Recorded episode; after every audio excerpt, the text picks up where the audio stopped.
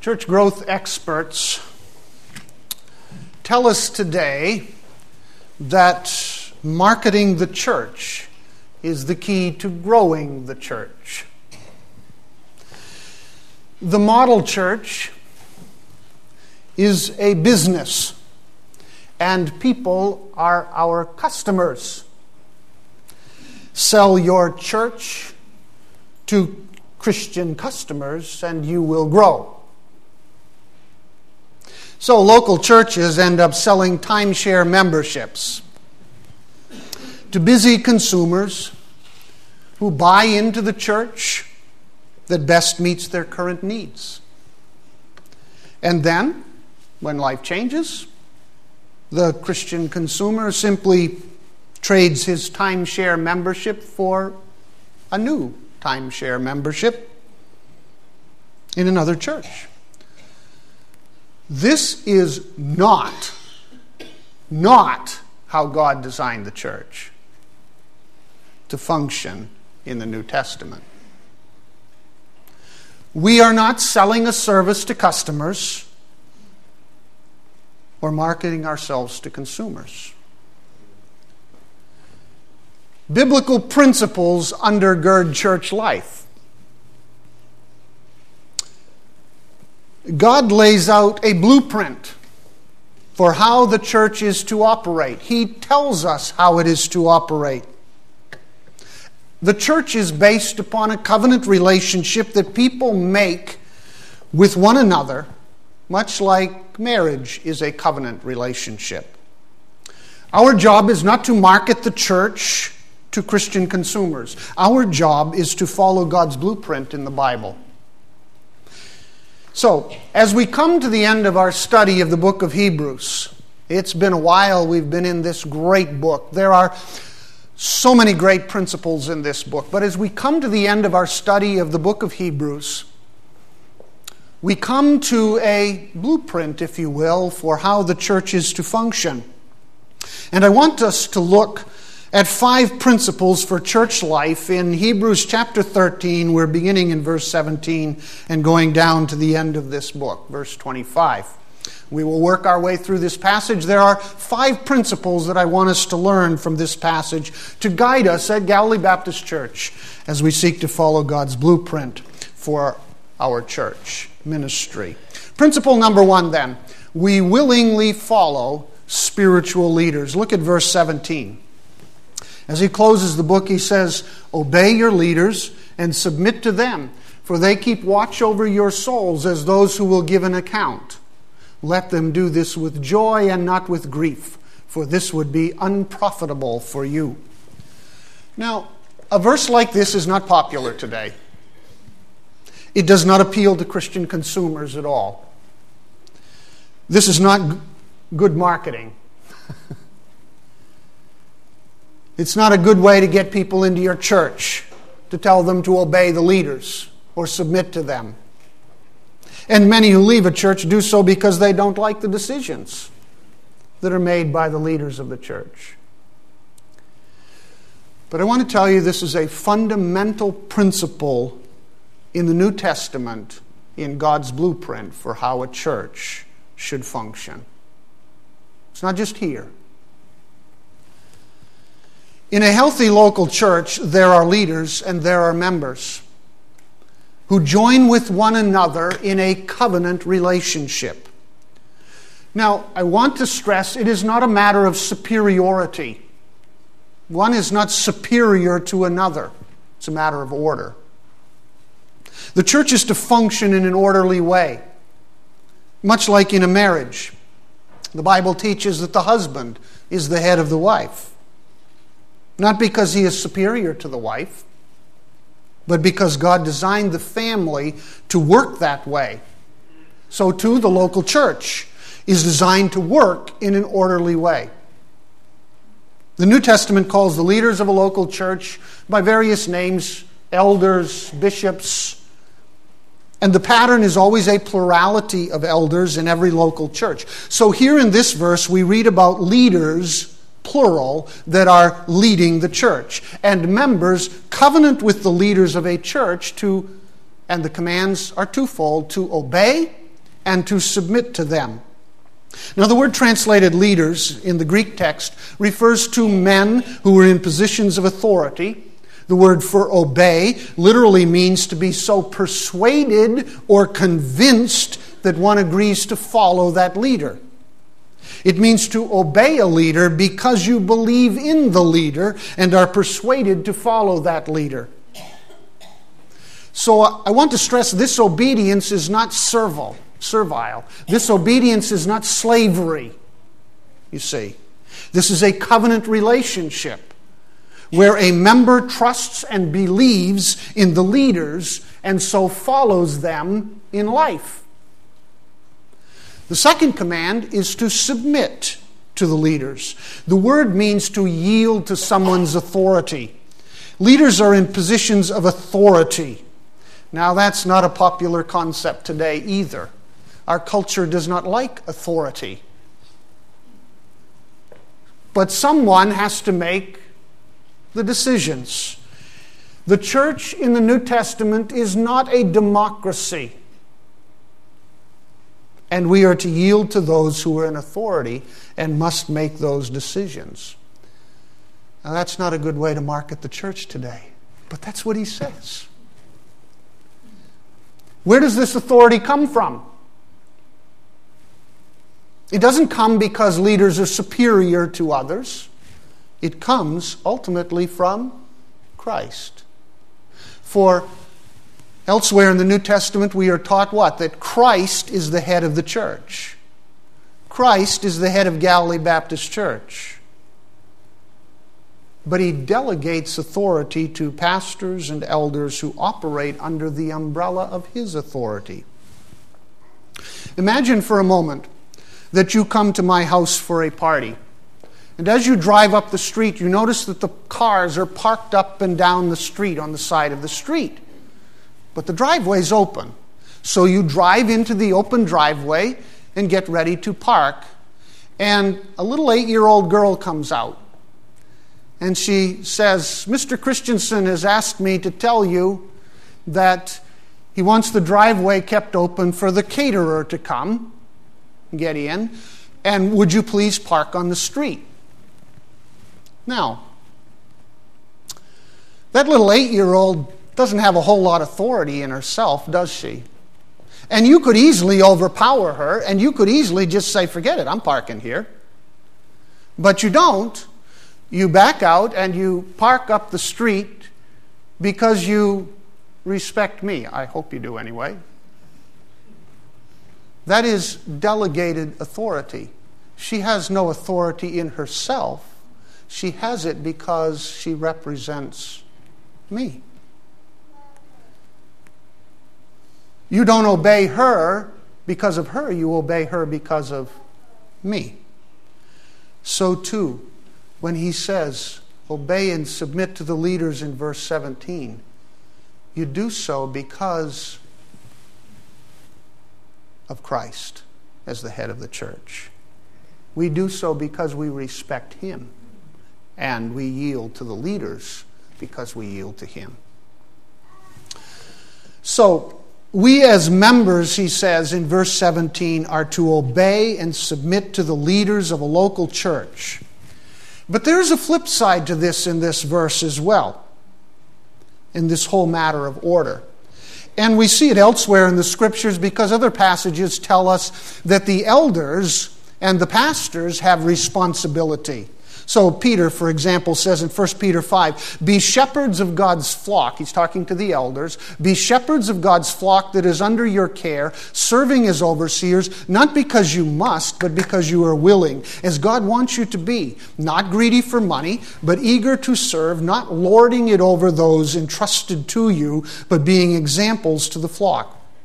So, the leaders are not to dominate and domineer. They are not to lord it over anyone. They are not to exploit anyone.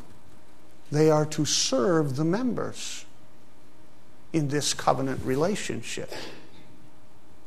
Now, back here in Hebrews 13, that spirit is carried out in the rest of verse 17. He says, Obey your leaders and submit to them because Why? Because they keep watch over your souls as those who will give an account. Let them do this with joy and not with grief, for this would be unprofitable for you.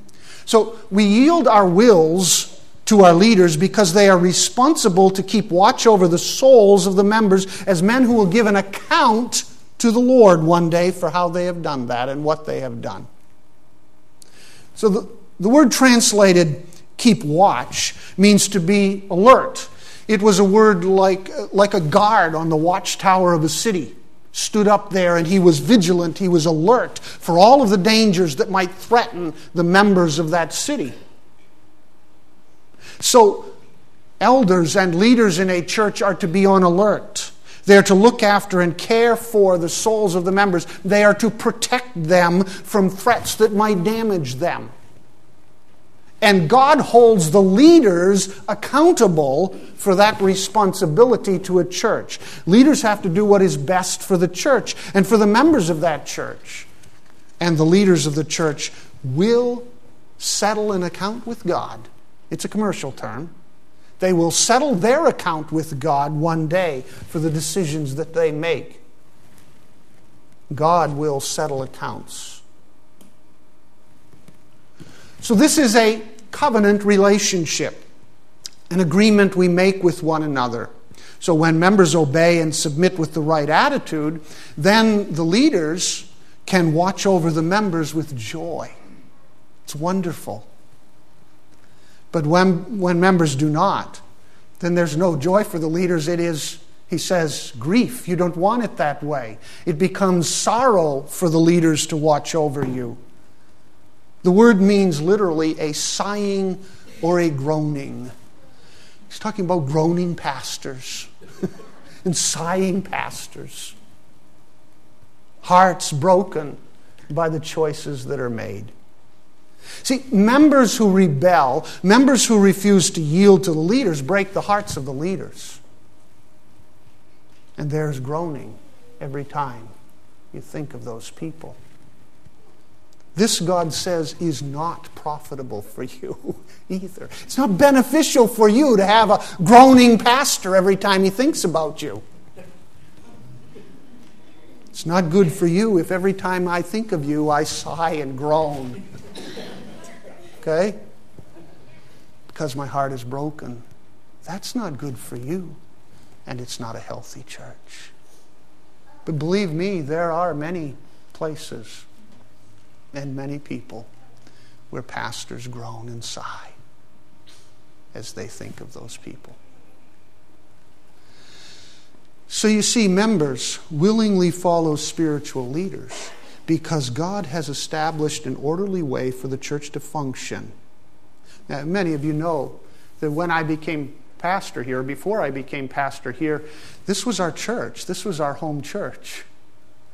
Goes back 20 years, I know, folks, but think back that far. This was our home church. We were a part of this church. I was teaching full time at the Bible College, and we were coming here to church. I, I mean, I was an ordained pastor. I was had graduate degrees in theology. But here in this church, I submitted to the authority of Pastor Hopkins and the other leaders, deacons back then in this church. I submitted voluntarily, willingly to that authority and supported and encouraged it. Why? Because that's the way God designed it to work. We have five retired pastors in our fellowship. And I am blessed because as they enter our fellowship, they support and pray for me and for the other elders. Why? Maybe they would have done it differently. Maybe things would have, they would have handled things differently. That's not the issue. They are here and they come in and support. And I'll tell you, I am blessed by that. I covet their prayers. They are a blessing and an encouragement to me in this fellowship. That's the way the church is supposed to function. And it leads to our second principle. We pray for the integrity of our leaders. Verses 18 and 19, Hebrews 13. Pray for us, he says. By the way, this is a second command. First, there were two in the first, in verse 17. So this is the third command, actually. Pray for us, for we are sure that we have a good conscience, desiring to conduct ourselves honorably in all things. And I urge you all the more to do this, that I may be restored to you sooner. So we have another command. The author of Hebrews says that he is certain that he and the other elders have a good conscience regarding what they have done and the decisions they have made. They have a clean conscience. They have tried very hard to conduct themselves, to behave in a way that is honorable in all that they have done. They have sought to serve the church well. And he goes on to urge them to pray for him even more so that he can be restored to them soon. Now, that could refer to one of two possibilities. Possibly the shepherd of this church, this elder, was geographically apart from them, either because of business or travels or illness, or, as many surmise, he refers this more to the conflict, the criticism, the hurt that he is feeling, and he wants to be restored to them relationally, to be back where he once was in their lives. Either way, members in a church are exhorted to pray for their leaders, to pray for the integrity specifically of their leaders, because he says we need to have a good conscience. We need to conduct ourselves honorably in all that we do, and that is not easy to do. God will hold us accountable for how well we will fulfill our duties as leaders and how we live our lives as Christians because we are servant leaders in this church. So pray for us, he says. And I echo that exhortation this morning here at Galilee Baptist Church. I covet your prayers. Pray for us, not just for me, for Pastor Tom, for the other elders. I know that there are some who do that regularly. I know there are some of you that do that regularly. And that is a blessing to me. Wonderful blessing. I deeply appreciate that. Remember, remember this criticism without prayer is sin. This is a command here. Please pray that God will keep me pure and honorable and holy, and all our other leaders as well. Faithful to Him, and that we will live in ways that honor Him. Why? Because leaders can fail too. Leaders are under attack too. Leaders can dishonor the Lord. So pray that we and our families would live in a way that honors the Lord with our lives and with this ministry. All right, you say, okay, Dave. What happens, though, in all of this church relationship, church life stuff? What happens if leaders sin? What do we do then?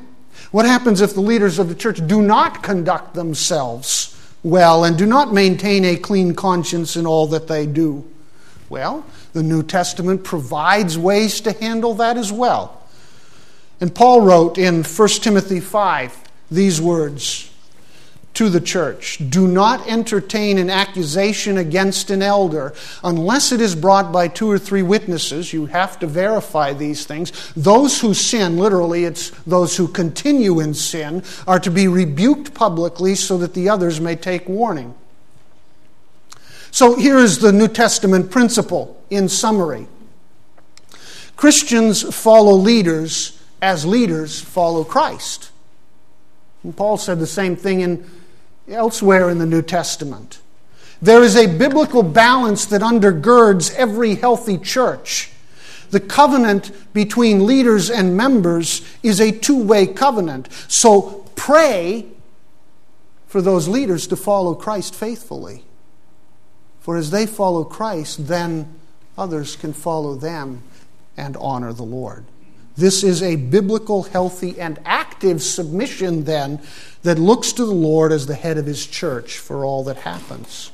And God then protects and uses that ministry. I like what Warren Wiersbe wrote. Uh, pastor, longtime pastor and author, he wrote these words Submission is not subjugation. Subjugation turns a person into a thing, destroys individuality, removes all liberty. Submission makes a person become more of what God wants him to be. It brings out individuality, it gives him the freedom to accomplish all that God has for his life and ministry. Subjugation is weakness, it is the refuge of those who are afraid of maturity. Submission is strength, it is the first step toward true maturity and ministry. That's true in marriage, that's true in family, that's true in church.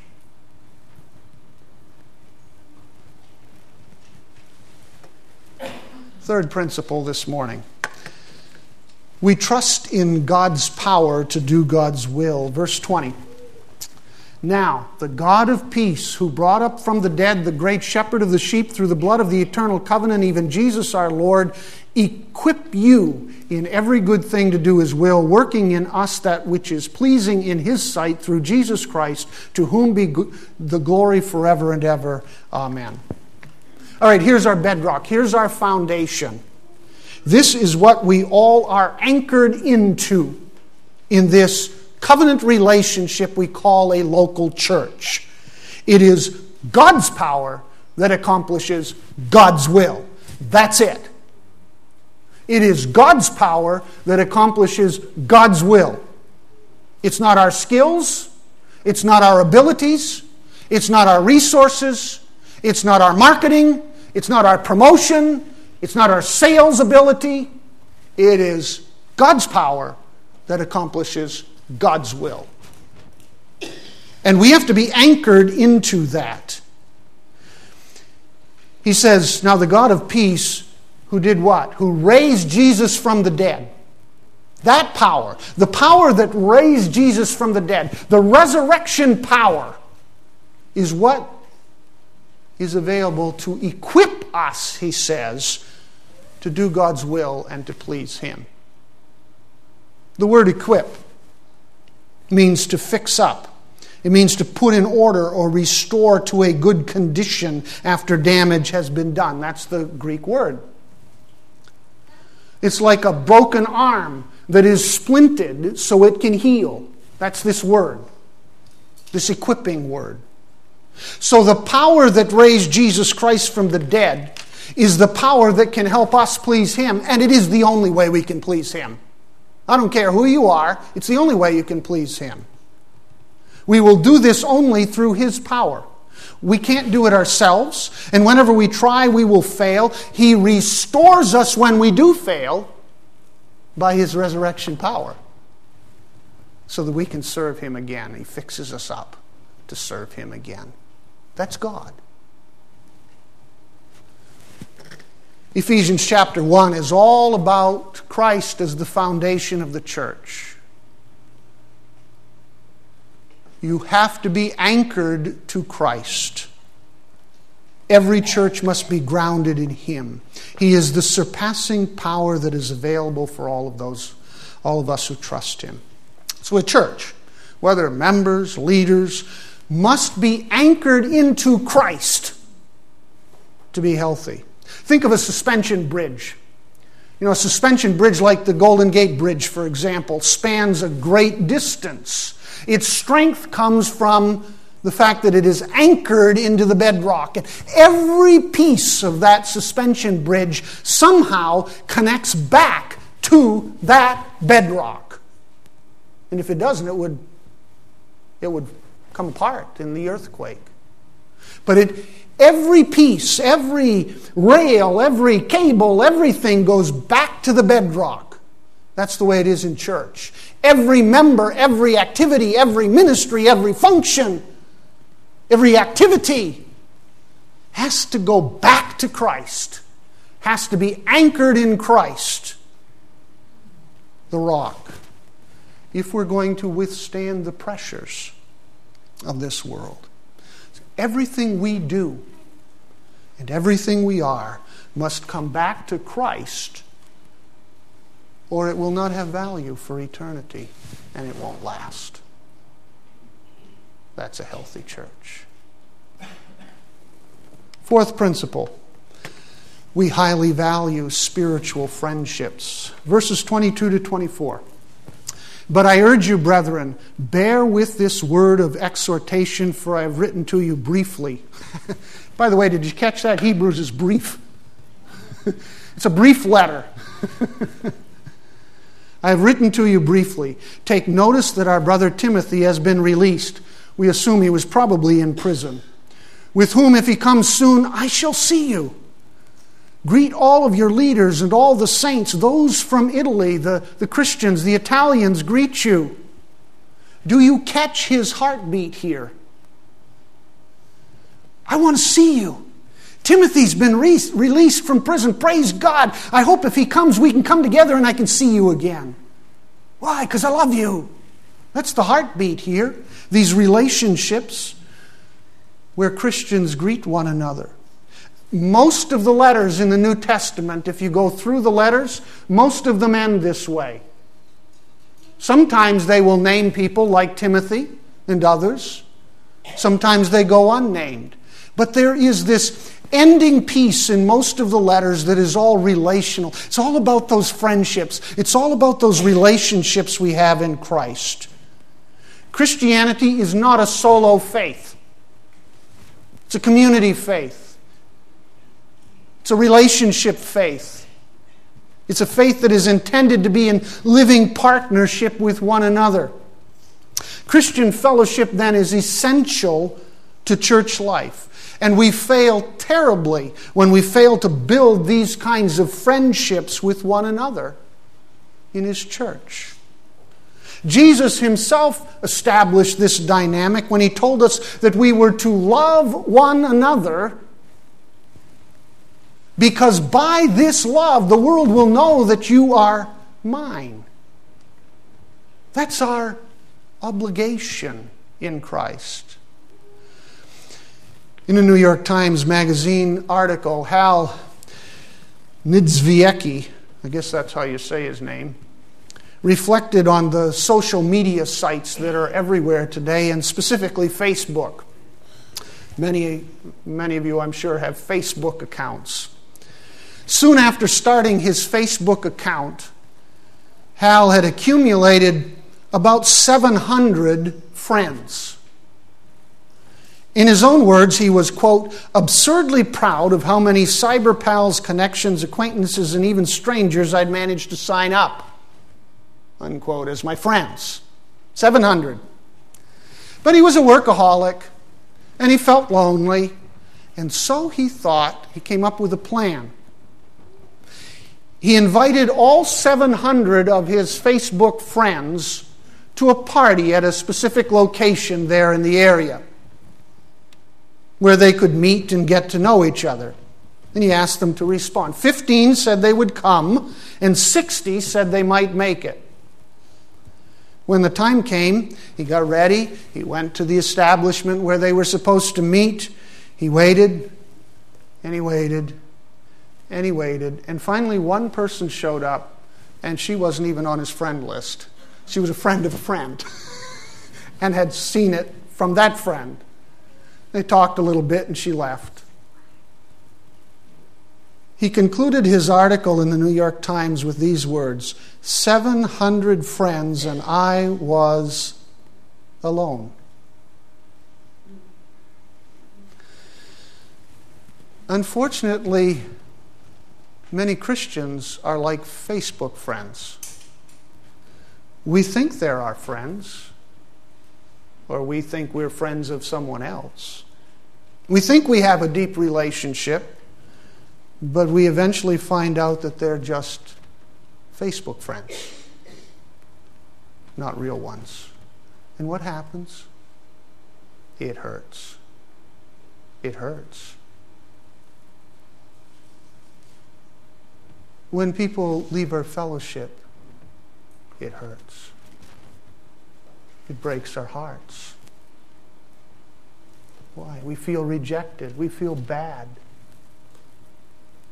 People we thought were friends have left us. That, that hurts. It, it's hard.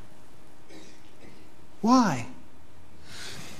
Well, we feel hurt because we value spiritual friendships. And so it hurts when they leave. Let me encourage you. He gives an exhortation here and then talks about all of his relationships, his friendships. Let me exhort you or encourage you. Don't pull back into the shell when that happens. In fact, we need to work even harder. We need to work even harder at reaching out and building those kinds of friendships with others. We must not pull back, but we need to build spiritual friendships because we value spiritual friendships in the church.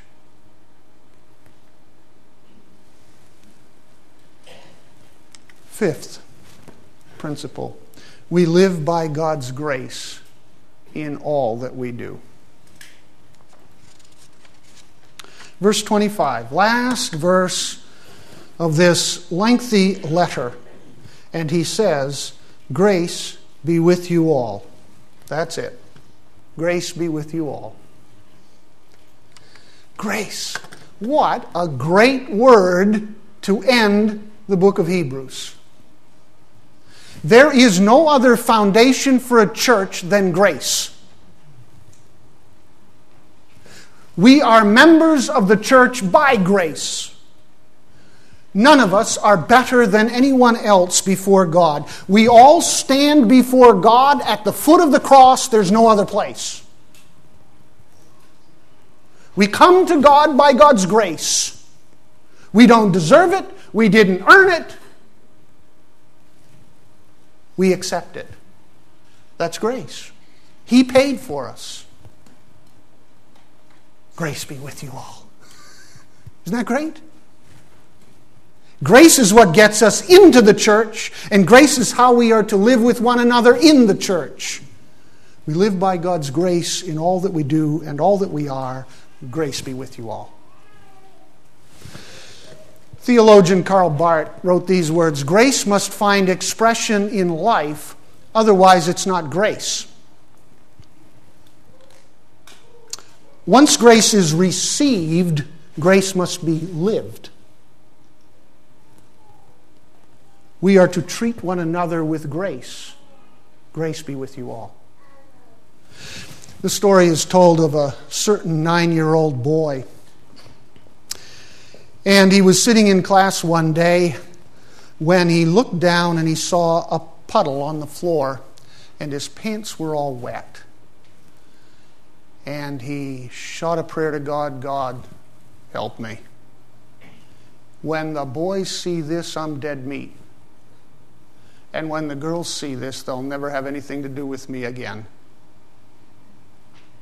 He looks up, and the teacher is starting to walk his way. And about that time, one of his classmates, a girl named Susie, is carrying a goldfish bowl full of water, walking by. And she trips and dumps the entire goldfish bowl in his lap. All of a sudden, everything changes. He pretends to be angry, but he is thankful. And the class springs into action, and the teacher comes and she takes him down to the office and they clean up his clothes. And when they're all dry and he gets back to class, all of his classmates are busy under the desk there scrubbing everything down and getting everything in order for him. And the sympathy, oh my goodness, he is just overwhelmed with sympathy. And he feels so great. But there's a flip side because Susie, hmm, Susie is now the object of the entire class's ridicule. She tries to help. They said, Get out of here, you klutz! Haven't you done enough mess already? As the day goes on, the sympathy for him increases. Everybody loves him. And the ridicule for Susie increases as people put her down. At the end of the day, they're headed out to the bus to get on the bus. They're waiting at the bus stop, the bus line there. And he sneaks over to Susie and he whispers to her in her ear, Susie, you did that on purpose, didn't you? Susie whispers back, I wet my pants once too. That's grace. That's the epitome of grace. We are all here in Galilee Baptist Church because we messed up. Every single one of us, we wet our pants somewhere. Spiritually speaking, now. No one is here who has not messed up in life. Why? Because that's the only criteria for getting into church. you have to have messed up and accepted God's grace to cover that mess. So we know what it's like to mess up in our lives, and we know what it's like to receive grace. And since we have received grace, we give grace to others in the fellowship. We have no right to look down our spiritual noses at anyone else in this room this morning. We are all here by grace. So I say to you this morning grace be with you all. Grace be with you all. In her book, Traveling Mercies, Anne Lamott shares a story she once heard from her minister that illustrates well the importance of church. A little seven year old girl had uh, gotten lost one day. The little girl ran up and down the street. She was terrified. She couldn't find her way. She was scared. She didn't know where she lived. She couldn't notice any single landmark anywhere. Finally, a policeman stopped to help her. He put her in the passenger seat of his police car, and they drove around the city until she finally saw her church. And she pointed it out to the policeman. She said, That's my church. And then she told him very firmly, You can let me out now. This is my church, and I can always find my way home from here. And Lamott writes in her book That is why I have stayed so close to my church, because no matter how bad I am feeling, how lost or lonely or frightened, when I see the faces of the people at my church and hear their voices, I can always find my way home. I can always find my way home. Father, knit us together in you. There isn't one of us here better than another. We all come by your grace, and we celebrate that grace this morning in the Lord's Supper. Help us to share that grace with one another and to covenant with one another, to build friendships, to work harder at that, to care for one another better. In your name and for your glory. Amen.